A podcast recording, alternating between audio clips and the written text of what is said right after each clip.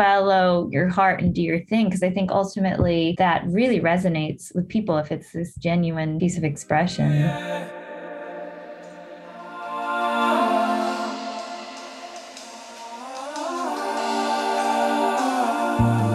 Welcome to the Gig Boss Podcast, where musicians go to learn how to navigate the new music economy. I'm Adam Meckler, and it's my mission to get you the tools to have a thriving career in music and learn some stuff along the way. Today, my guest is Grace Kelly. Grace was performing with the Boston Pops when she was 14 years old, and she was widely considered a young prodigy on her instrument.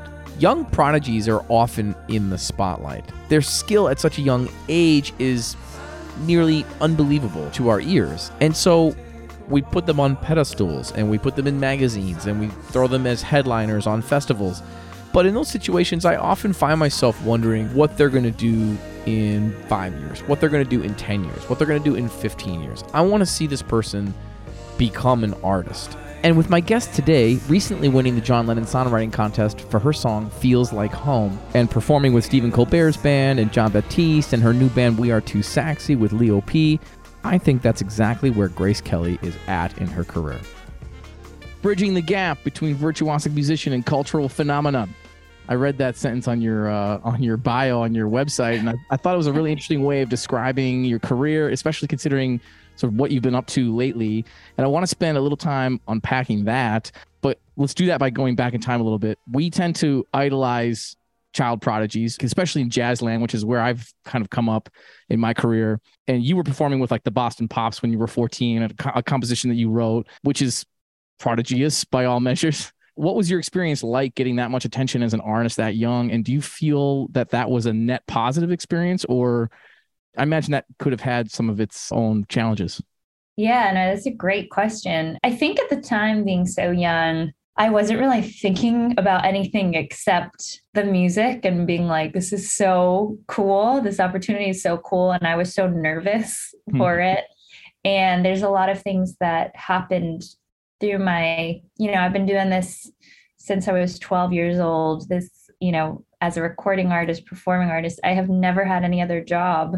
Yeah, wow. Um, I feel, yeah, I feel really fortunate that my whole life I've gotten to do something that I feel so passionate about. But it's it's really interesting because when I reflect about my early days, hearing that term like prodigy, I never titled myself as anything, and I was just going with the wave of like wow, I've got another cool gig and I'm meeting this person, doing that and this and that, and just growing, you know, every step of the way. And so it's it's interesting now to kind of reflect back to what was happening then, because it was certainly happening very fast. Even when I began as like a professional musician at 12 years old, I still didn't know if that was what I was going to be like doing.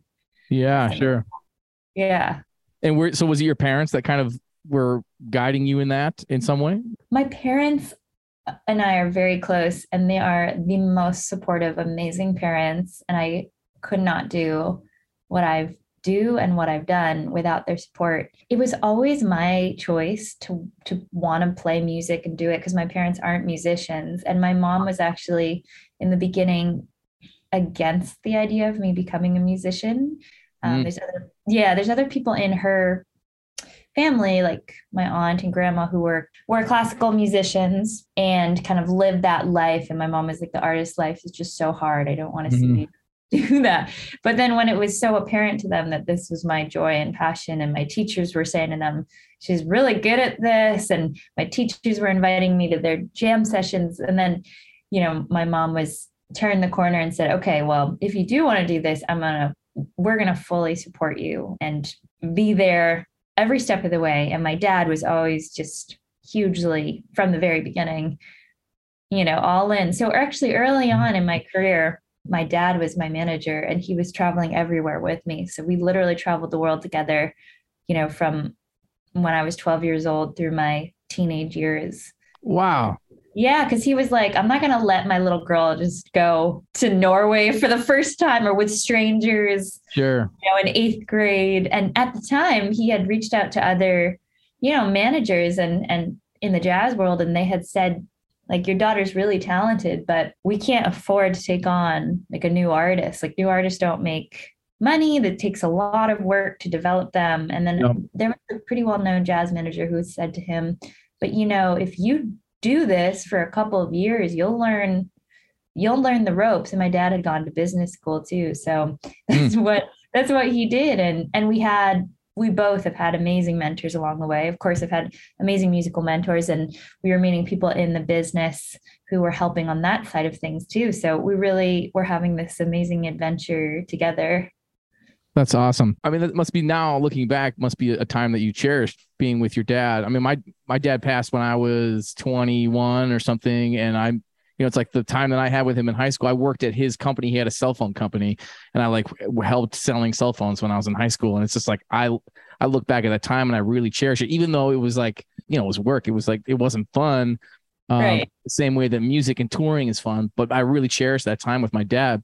That's so cool that you got to spend that time with him really special. Yeah, I think that, you know, working with your family comes with its own challenges, as yeah. I'm I'm sure you experience too. But we have been very blessed to have a great relationship over the years and have a very, yeah, I think that's such a special, those are very special experiences that I've had, you know, with my dad. And I'm, yeah, I'm really grateful for That's them. awesome. Yeah, music's really taken us both. I mean, when I was in high school, it was like I think his first time that he got to go to Europe or something, or maybe mm. second time. It might have been his first time. So yeah, yeah, a lot of new experiences together. That's cool. So, you know, being a pro- prodigy, we use quotes, you don't necessarily call yourself a prodigy, but that doesn't automatically mean that you found yourself as an artist either. And, and anytime I see young, young prodigious players like Joey Alexander, people like that, that come up and that are just like mind boggling. And there's something about jazz maybe that attracts uh, like a, a, kind of mind that can pick that apart and really begin to understand the language early. Um, yeah. I always I always sit back and go, okay, now I'm gonna wait and see what happens with this person. Like when will they really become an artist, come into themselves? And you know, listening to your work, your more recent work, I just I just for the first time I hadn't heard Feels Like Home yet. And we watched it the other night, my wife and I, and I was just like goosebumps. It was like it was such a beautiful piece. Um, and I, I love the, this like when you picked up your saxophone that you didn't shred you just played this real simple thing and then went back into this because it really fit the the mood of the tune and i think all of those things are signs of of maturity and an artist kind of coming into their own and obviously this song won the john lennon songwriting contest yeah. so to me you know from outside looking in it, it feels to me like you're sort of finding yourself as an artist in a, in a really big way, especially in the last handful of years. And maybe that's a weird thing to say because you've been so successful throughout your career, but is, is that how it feels to you right now in, in your in your it development? Does. Yeah, no, I think you totally hit it on the head. Um, I think as uh, growing up and, and being in the spotlight uh, and having the term prodigy, I feel very similarly as you. Of um, it doesn't mean I, I wouldn't say at all that I had found any type of artistic vision. I, I was working towards it and I was also developing my chops through that and happening happening to um, document that on record. Yeah.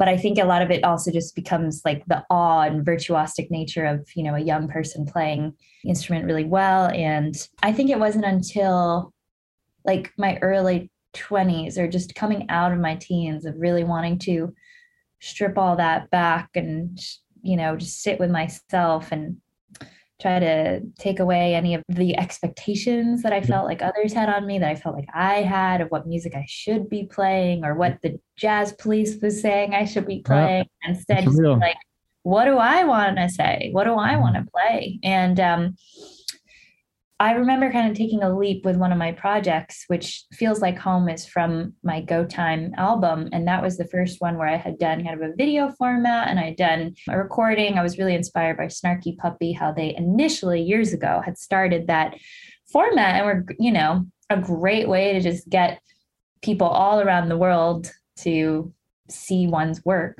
potentially yep. see one's work. And I remember feeling like with that album, I really just want to make the music I want to make and dance around you know, and wear the clothes I want to wear. And I remember going to my fans and doing a crowdfunding campaign, being like, I have this vision for what I want this to be. And it's going to be really fun and playful and it's going to be me. And previously to that, you know, I think there's just a lot of thoughts in my own head and expectations of like, you got to make a jazz record or like the jazz press won't like this. And what ended up happening is my fan base, which you know, certainly some are versed in jazz and love jazz, but there's a lot of music lovers as well. We're just fully behind it and they back that whole project. And then I started seeing more of my super fans like come out to shows and bring their friends and and it was just such a positive experience. But to me, it's like whether it flopped or whether it didn't well, I was just like, this is what's in my heart. And that mm-hmm. included recording like a singer songwriter work feels like home like you mentioned which by the way in the past when i've i've always written that type of music i just i've you know as a kid loved listening to like james taylor and Carole mm-hmm. king and i would just do it for me i'd sit down at the piano and I'd write the songs but i never saw how it would like you know how it fit with jazz and saxophone i'm like F it, whatever. I want to just put my music out there. And it was wild that that that song touched so many people and won that award. And to this day, it's the it's the song of mine that people have like gotten married to or been like proposed to. And I remember working with some past producers on songs similar to that vibe, singer songwriter vibes. And they were like, the saxophone has no place in that, or don't sing, or don't play. Right. You know, even with that song, when I initially brought it to my band, I tried to jazzify it to make it fit more. And we we tried reharming all this stuff. And I'm like, I don't like it. I think it just needs to be like what the song needs. Yep you know and so oh. getting out of my head and and i really encourage everyone listening you know aspiring musicians and musicians who are on their paths or artists who are on their path like to just focus in on your expression because it can get so noisy in one's head of like mm, what what's this person and this you know jazz press person or my mentor yep. going to say about this or my peers or is it too cringy or is it, you know whatever it might be totally. and just like follow your heart and do your thing because i think ultimately that really resonates with people if it's this genuine piece of expression yeah yeah that totally i mean all this resonates with me as an artist as well like i've, I've found myself moving from like I've always been known as like a jazz trumpet player, and then I started playing a lot more funk and soul, and yeah, always written songs on guitar. Like from the time that I was eight years old, I started playing guitar, and I was in like a rock band in high school, and I had all these songs, and I was like, man, what? And, and like you're saying, it's like I I wasn't able to see how these pieces fit together, and now I've been releasing a couple singles where I'm like layering horns, I'm singing a bunch of vocal parts, you know, I'm playing bass, I'm like doing, I'm putting all the things that I do together in a really yeah. in a way that's like, oh, this is this is all of me, not just this one part, right? Um, that's super that's cool. So cool. Yeah. So what, what was like working with uh, Elliot Skinner? I mean, what what your your voices together are magical. Uh, Elliot is just the most magical person and musician that I know. Like actually, when I called him to see if he would, I was working on this this song and I finished it and I was in my head. I'm like, I really think this should be a duet. It's mm-hmm. a love song. And he just immediately came to mind. I've been a fan of his for a long time. I did not know him well. We've like met at a few shows, but I was like, I could literally hear Elliot's voice on this. So I just reached out to him and he was like, send me the song. And he I sent it to him and he was like, I love it. Oh, and cool. literally learned it in like a matter of days, came up with the harmony part, memorized everything, came over, we rehearsed, and we only went through it like two times. And the day that we recorded that version, we only played it through with my band like once. It really was a it was pretty darn live and that take is a live take. Yeah. And there's something about making music with Elliot that and I I admire this so much about him. He drops in on such a deep level mm-hmm. and he's just you can tell he's the type of artist and musician that's just wanting to create something magical with others and really inviting that energy in and he's just listening and he's bringing himself in the moment and before we performed that song, and I think you can find this somewhere on YouTube, we were both kind of telling stories about our partners and about love. And so uh, the two of us and the audience was just in that beautiful space. And mm. like his fiance, now wife, was in the front row, and my boyfriend and partner was in the back. And so we just, I'm really grateful that we captured it when we did because we were all like tapped in. Yeah. Yeah. Elliot is, uh, I'm just such a huge fan of his. He's, he's incredible. Yeah. Yeah. It was awesome. I, I you know, it's one of those, one of those moments I could feel, I could feel that energy that you're describing. Uh, mm-hmm. watching the YouTube video, which is rare, I think, to get that from a screen to to feel that energy. But man, I was yeah. I was in it. I'm you know? so glad to hear that. I'm a you know, at, at heart, I think I'm a, a live performance artist. And the reason why I wanted to bring that audience into the room is to have that energy. And mm-hmm. um, just everybody, all the musicians playing and our, our camera team, everyone had the most beautiful vibe. And I think, and I kind of handpicked the audience that was going to be there too. Mm. And um, I, they were fans of mine, but also people I knew would be also down to hang out for like three hours yeah. and listen to us and just be present. So it was pretty magical. Yeah. That's awesome. So that song on Spotify, I think, has like 7 million streams or something like that. You've got a couple videos on YouTube that have a couple million views, like the, that's sort of like viral. You've got 130,000 monthly listeners on Spotify, 50,000 subscribers on YouTube, blah, blah, blah, blah. Have you really, is, is, is it been a concerted effort for you to like build this part of your career as a way of, as a means of passive income? Or is it just like, oops, this all happened because I've been crushing it with music? Yeah, yeah, that's a great question. I um before that Go Time video series had no viral videos online, had maybe like a couple thousand monthly listeners.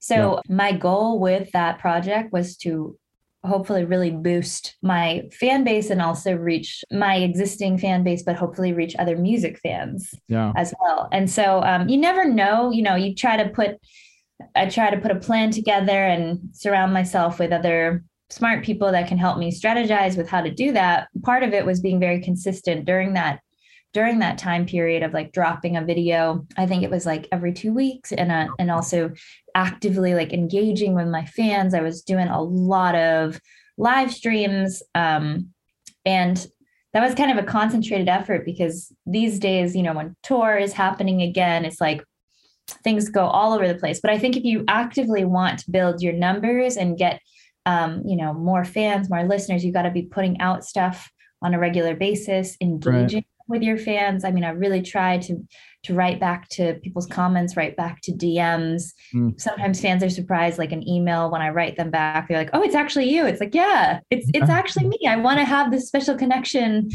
you know with you my fan who's like spending your time and money and coming to shows and telling your friends um and so i think you know I, i've also recently kind of stepped forward with more of a mindset of instead of perfecting things and making it this perfect thing you kind of just got to keep putting stuff out. You never know what's gonna like hit.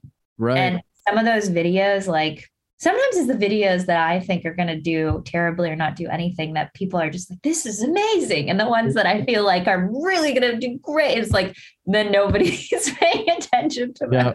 So, um, and and I think it is important. Like I'm an independent artist, and to have all these different revenue streams um, and diversifying those revenue streams, yep. you know, it all is helpful and um, great to be building up one's fan base and help on the income side of things as well and you know help get people out to live shows so the people that i see these days who are really crushing it online and friends of mine are definitely very consistent mm-hmm. with it as well and um, great at communicating with their audiences so do you have a team now that like works with you? You mentioned that you've surrounded yourself with people that kind of know stuff. So like what what does that look like? Do you have a manager? Do you have somebody that helps you with social content or or like a film crew, a go-to film crew? Do you have like people like that that you kind of call on regularly?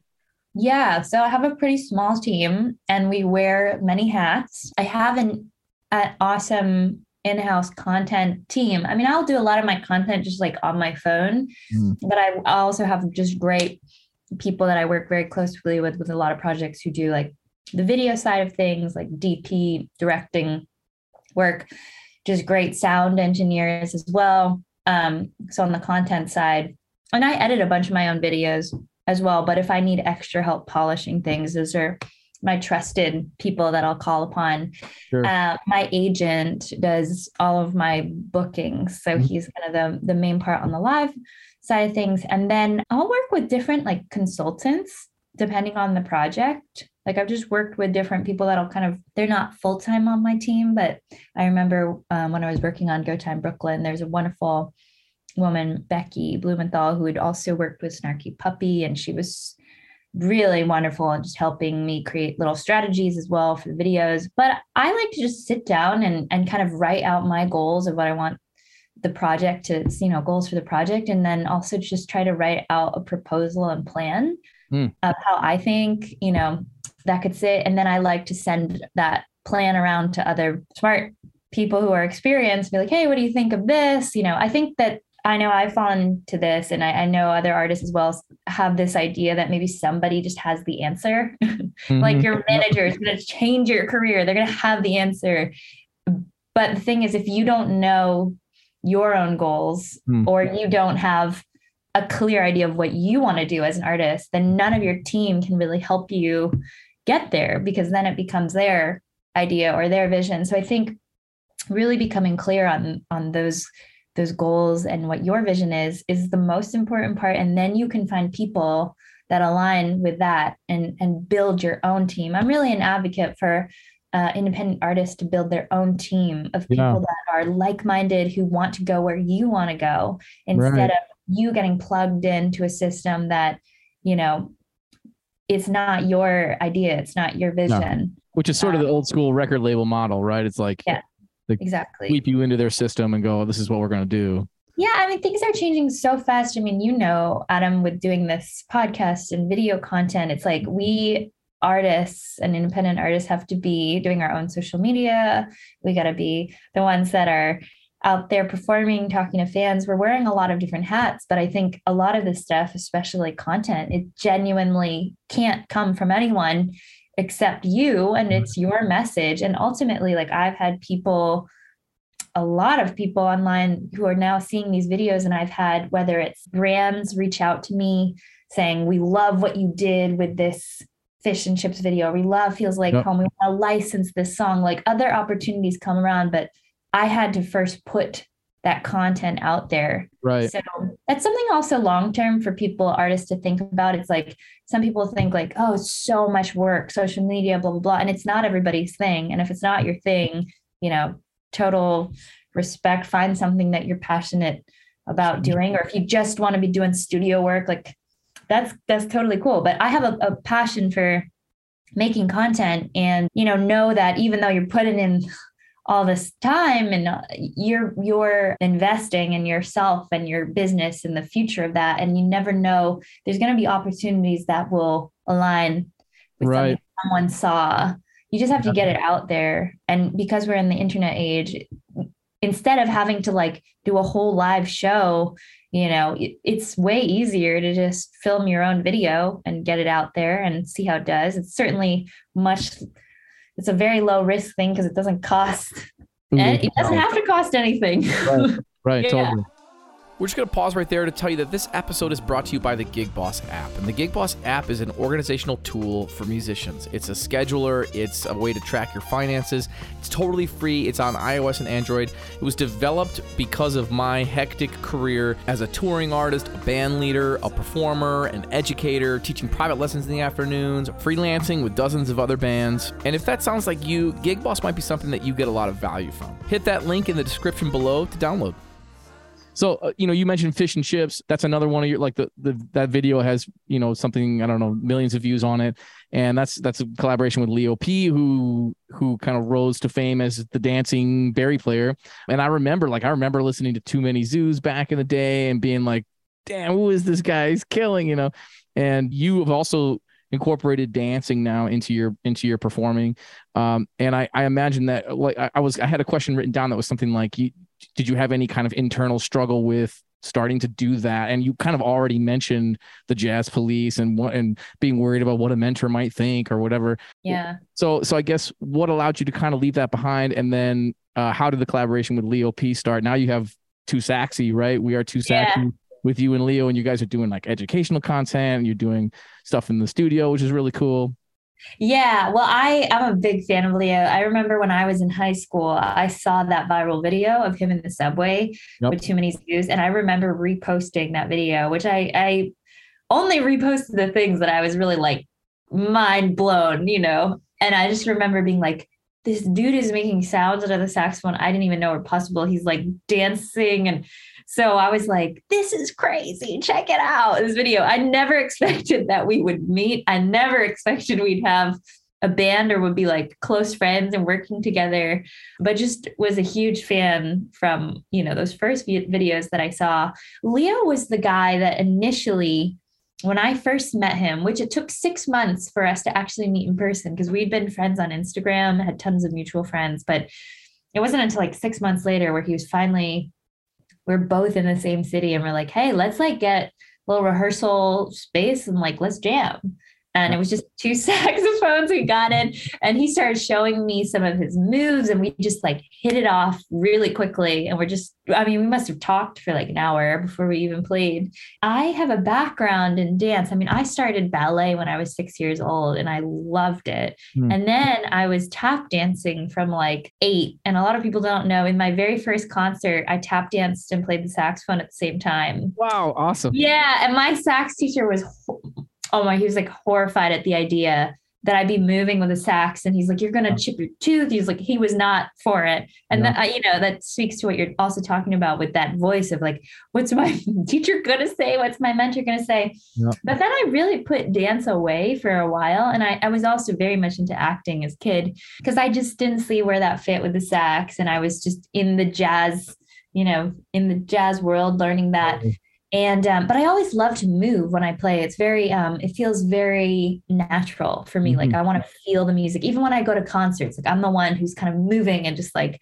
feeling it. Mhm. and i remember leo really unlocked something in me just watching him do what he does so effortlessly with dance and feeling just so free to express himself. And and that really made me question do i need to you know lock away this dance thing because look he's doing it. And i i would love to bring bring back that element of dance that i love so much. And so it was really him like getting together jamming. He was showing me some moves. I Mhm. started to like you know work in some of that. And i and he was the first one i saw that was dancing with sax which is not an easy thing to do. It's definitely a heavy instrument. Yeah. um, and with the baritone, it's it's incredible what he does.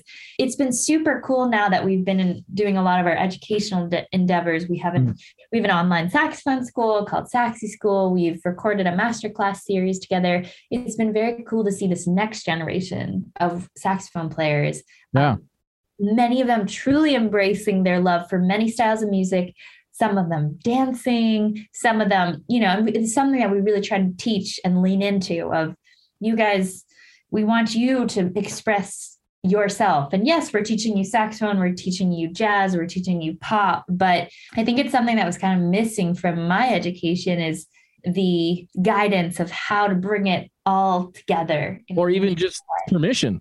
Permission. permission You know yeah let's mean? start Like, with that just permission yeah However you yeah. it's like this stuff does not have to be boxed into you can only do this well that and then and and another one of my dear inspirations and good friend john batiste he's a per- Hmm. i played in his band for in the late show band in their first year and did a lot of touring with john and you know he's he grew up in new orleans and comes just i think with a very clear picture and vision of how he wants to interact with his audience and he Yep. was the first person that i'd be marching behind him you know, in the audience in the Ed Sullivan Theater. We'd be in Times Square doing love riots with people and just I learned so much from him too, being like, mm. wow, here is this incredible musician, and John can play anything and knows everything about jazz. And, Yep. and but he's like connecting with the audience and doing his thing in such yeah. cool way. I mean, and I've spent a bunch of time down in New Orleans and and uh, I play a lot of New Orleans style brass band music. That's a big part of what I do. And like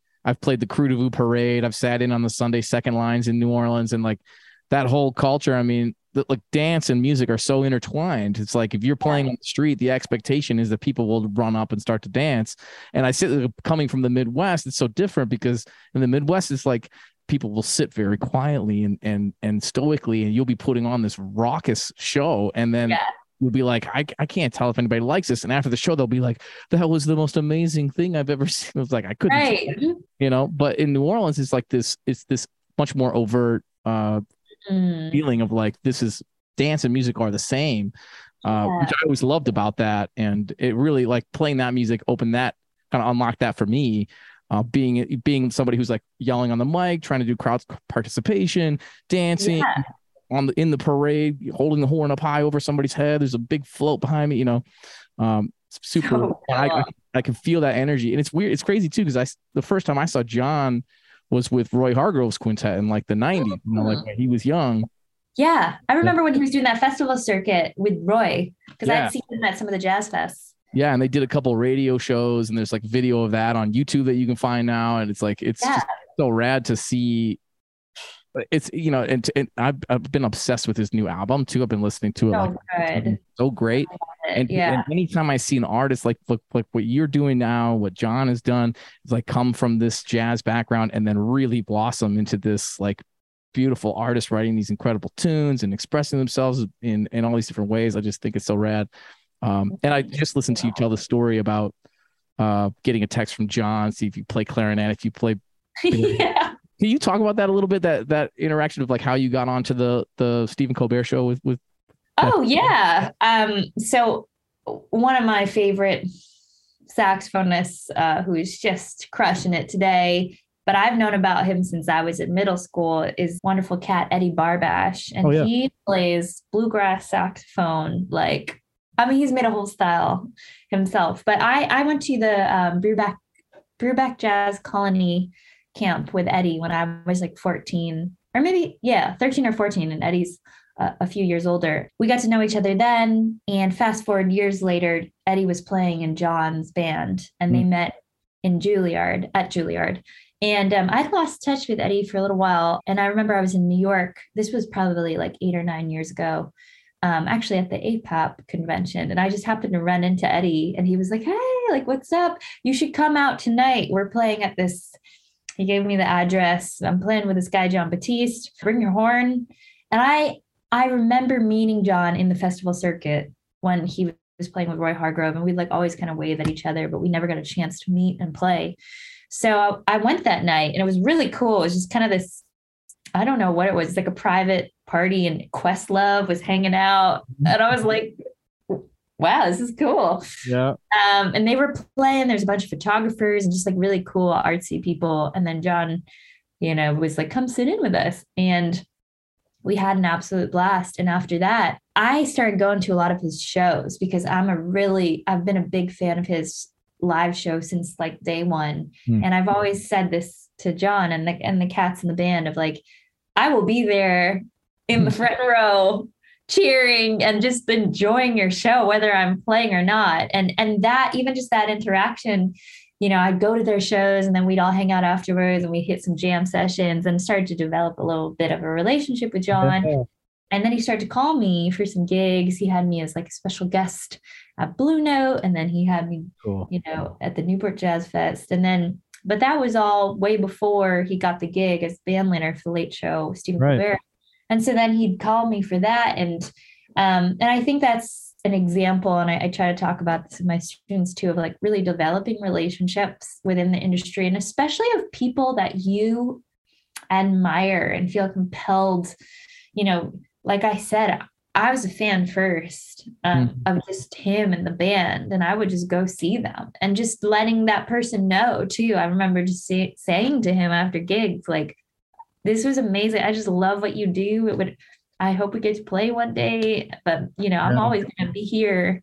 You know, we talk Uh, about that on this show a lot of the importance of just being on the scene of, of of being at shows, hanging out until after the show's over and talking to the band, that kind of stuff. I mean, it's like Yeah, exactly. Yeah. Yeah. So that was really where that all stemmed. And there were periods of time that I would jump in and do a bunch of stuff with John. And then, but before the late show, I hadn't talked to him in a while. And then I just remember getting a random text from him being like, hey, you know, do you play clarinet? Remind me. and then, you know, hey, what do you do? It was like Friday, and I didn't have any. I only had my alto with me, and he was asking me about like baritone and clarinet. And honestly, those are instruments I have not played since eighth grade. Yeah. And he was like, "What are you doing Monday? Can you come to that Sullivan Theater and play?"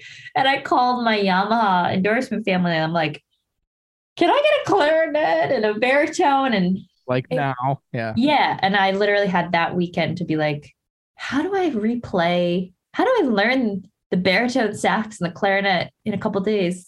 Spoiler alert, you, you can't. Yeah. but man, it was like uh, I was really am very grateful to John that he took that, you know, he wanted me to to join them. And I learned so much in that time. And that's also when I was getting my like baritone chops together. Yeah. He was having me play bari. But it would it would differ. Sometimes I'd walk in and he'd like hand me the guitar and be like, all right, you're going to play this today. or just, we'd all have tambourines and you never know what's going to happen with him. And I think that's something that was really fun musically. Yeah, you know, totally. Learning new songs every day and just whatever it might be. Yeah, that's awesome. And so, and he didn't like I, you, you said he didn't send you like PDFs or anything, right? No was, music. We're like, what are we gonna play? I don't know. Maybe we'll play this. I'll I'll learn the theme song from YouTube or something, right? Literally no music. And Jon Lampley, yep, great, great trumpet player and, and dear oh. friend who plays in their band. I, I remember calling him and being like, "So what are we gonna play?" You know, he's like, I don't know. He's like, you never know with John, but learn the theme song and bring some manuscript paper. That's awesome. So I think it's hard uh, for musicians who are building a career to see the light at the end of the tunnel. When you're working with younger musicians who are scraping by, what sort of things do you recommend for building a sustainable life in music? I feel like we've talked about a lot of it, but if there's anything else that we haven't covered. Yeah, no, that's a great question. I mean, I think um, there's different type of goals for for people. Um, some people know that they want to be band leader and want to develop their own career and that's certainly like the path i've been on since since uh, a young age and then you know some cats like i was mentioning earlier perhaps they just want to have a life doing studio right. work and never posting a social media clip and and just working on kind of the inner circle of, of studio musicians and cats i think this you know the sooner you can kind of figure out at least what you want to go for now if you're interested in having a, a solo career you know start to, to have a vision for what that might look like and be able to start to draw out some steps of what it's going to look like to develop that which might just start out as making a series of videos or getting yourself out there on social media starting to net well for everybody it's certainly great to start to meet other people, other musicians in the community, and develop relationships. Um, you never know where that'll that'll take you. A lot of people, and I know this is the case for my band. I call my friends who I know are incredible musicians and are going to get job done well and are going to be a great hang. So that there's a social part to what we do, you know, totally. as well. Um, but I think also another thing that I like to tell my younger students who are aspiring musicians is really take as many opportunities as you can early on. That's just where you're getting a lot of experience and just say yes to like as many things as you can because you're going to be figuring out as you do those gigs or when you're meeting people. That's a great time to meet people. Yeah. Um, but you'll be figuring it out as you go what is working what's not what do you want to be doing more of? Who is you know oh i love working with that person i love what they're doing i want to align more or have a career similar to them. But without having that experience um, or if you close yourself off too early and be like i'm only taking these gigs or that gig right, right. Um, then you're not fully going through that. So early on you know i was playing like all sorts of gigs and with everybody and meeting just every gig be meeting cats and people I'm still working with today. I've had mm-hmm. some gigs that were like complete disasters too, just in the past of just, like the, the gig was really weird, but I would meet someone on that gig that we like hit it off. I remember like at one point I met this really great guitarist in LA and I actually met my um, my close collaborator for uh, for sound design and, and video work. I met him on that gig. Oh, cool. Yeah. So that's really important. And yeah. you'll figure out, you know, a lot in that process. Yeah. And, and, you know, it takes time for other people's careers to to take off too. And so that's probably the most yes, that's that. Yes. It takes time. Yeah. Yeah. Yeah. So Oh you might find out, yeah, I keep telling students that too. It's like you might find that after 10 years, somebody that you worked with 10 years ago, all of a sudden, I mean, I keep hearing people tell those kinds of stories too. Rex Richardson tells a story about meeting Lester Bowie and then getting called to tour with Joe Henderson like eight years later. And Lester Bowie gave Joe Henderson his number. They met at a jam session, you know, eight years prior. It's like little things like that where you're like, man, you never know. And if you're not in the game anymore and you get a call from somebody like Joe Henderson, you're like, uh, I don't play anymore, you know. It's right I, I think i should have led with that what you just said about time because um you know i think some there's in this world of like the internet age and like social media and 15 second clips Mhm. and you and getting anything you want whether it's an amazon delivery or looking something up on youtube so fast Yep. there's this idea that it should all just happen at that speed but Immediacy, yeah. yeah you're building a you're building a career you're building relationships with people so that stuff absolutely takes time Cool. Well, is you know, I, I think I saw some stuff on Instagram where you were like recording music videos. What what do you have coming up that we should be keeping a, an eye out for? yeah i'm actually working on a new album right now um, and that's going to be out in the fall probably in october before that comes out on streaming uh, i'm doing a, re- a release tour starting in august through october so i'll be hitting 23 cities um, all around the US. Yeah, and people can find those tour dates on my online on my website, gracekellymusic.com. Also, I'm posting them on my socials. I hope to see cats out there. Yeah, I'm, I'm looking forward to that. And then, you know, as I'm working on that, I'm working on a, a bunch of music videos for those songs as well. So people will be able to watch them online. We did a studio session two weeks ago where it was similar to the to my go time project where we're doing live takes video and audio so people can see that that'll all be dropping in the next coming out in the next few months Awesome. Fantastic. We'll link all that in the show notes of the show so anybody listening can find all those links there. Thank you so much for taking the time to talk to me. This was super awesome. this is so awesome thank you adam i really appreciate you having me on your show and i'm, I'm so excited to to reconnect with you Yeah, awesome. Likewise. Cool. Sure. Ya.